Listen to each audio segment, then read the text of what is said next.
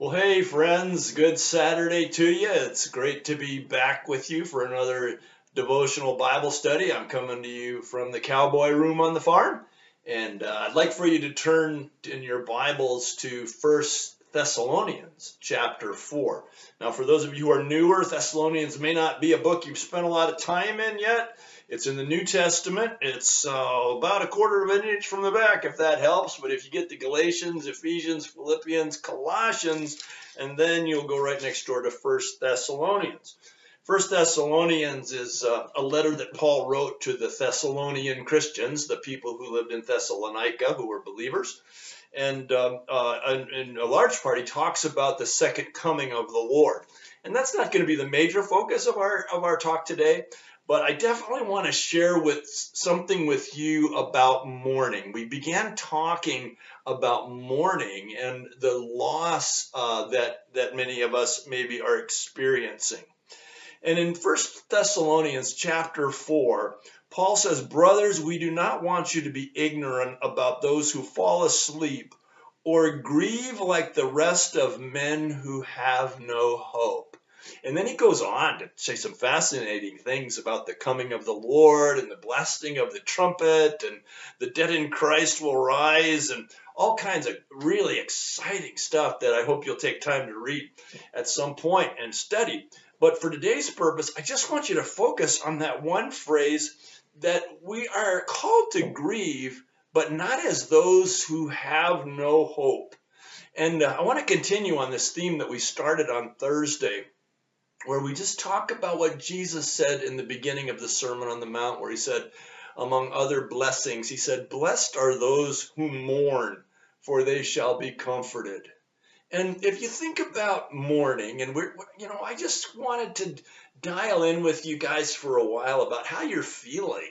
And we'll, we'll look at probably different ways that we're feeling over the coming days. But one of the feelings that many of us are having is, just a feeling of loss. We've we've lost certain aspects of our lives, and whenever we experience loss, we experience we experience grief and we mourn. And so it's such a great encouragement that Jesus said, Blessed are those who mourn, for they will be comforted. That God notices our mourning and He wants to bring blessing in the midst of it. And here, as we think about mourning, and about grieving some of the loss that we may feel that we have experienced throughout the course of this pandemic, I just want to lift this verse up to you that as believers, we are called to grieve. Uh, loss hurts. We are called to grieve, but not as those who have no hope. I love this. The only reason that a person would grieve without hope is if they believe that death was final. You know, a person who believed that death was final, that when they lost a loved one to death, they would be hopeless. They would grieve without hope. But because Jesus said, In my Father's house are many mansions, if it were not so, I would have told you. I go there to prepare a place for you.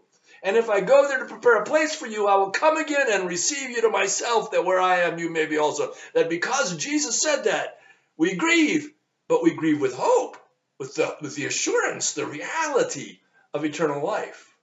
If we thought that death was final, then we would grieve as people without hope. But because Paul said in 2 Corinthians chapter 5, now we know that if the earthly tent we live in is destroyed, we have a building from heaven, an eternal house, not built by human hands.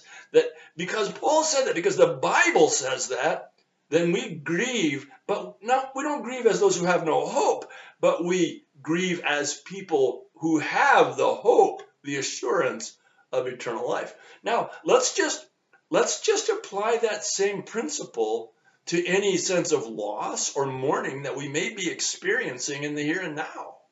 And we're, we're we may be mourning over over certain certain aspects. We've lost our sense of control. We've lost our full sense of freedom. We've we've lost our structure. We've lost you know, we've lost our productivity. Many people, they're just they're just going through their days without the same level of productivity and the satisfaction that comes from that. Many have lost the security of uh, the paycheck every other Friday. They go to work and they were living in an understandable sense of security. They were doing the work and were getting used to being paid for the work. They've lost that. And as I said last time, we've lost so much personal connectedness, just that that sense of being with one another and encouraging one another, just the sight of one another, let alone the handshake or the hug from one another. And so we've lost so much. And it's, and it's important for us to grieve because grieving, I think grieving does two things. Grieving, first of all, it reflects value. When we grieve over the loss of something, we're saying, I, I valued that.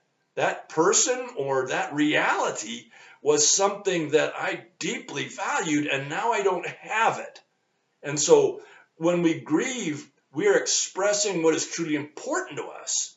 But the, the other reason I think it's important to, to, to, grieve is because mourning, remember, it puts us in the place of receiving God's blessing. Because Jesus said, Blessed are those who mourn, for they shall be comforted. So it's such a, an important reality that we that we that we do go ahead and grieve and just declare what is important to us and also to put ourselves in the place of receiving God's blessing.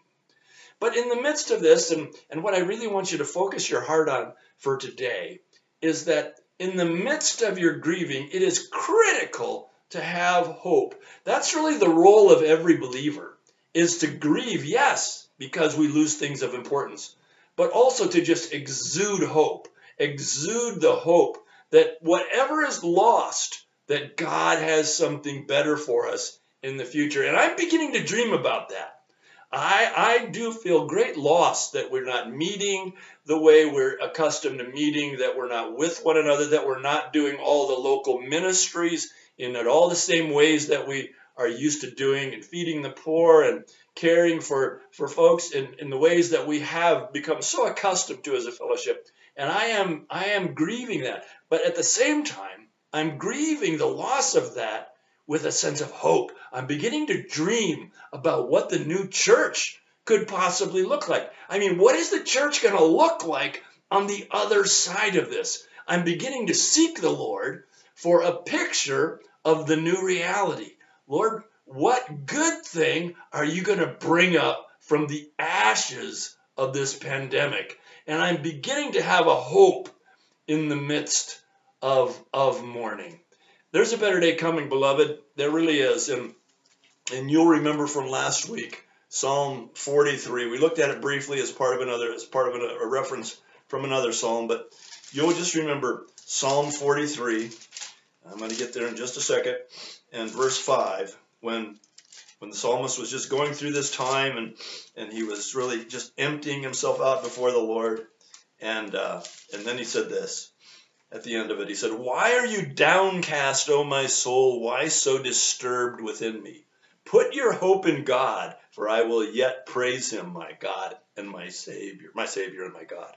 So the question is, why would we dwell in the loss? Why would we dwell in the mourning? Why would we dwell in the grieving. Grieving is important, but why would we dwell in it? He says, Why are you downcast, O my soul? Why so disturbed within me?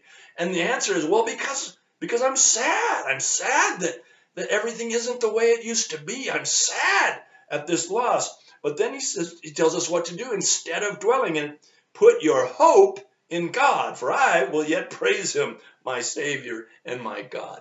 So the alternative to dwelling in the loss is to put our hope in God. Beloved, I hope you'll just join me in that, that we would grieve, but we would not grieve as those who have no hope.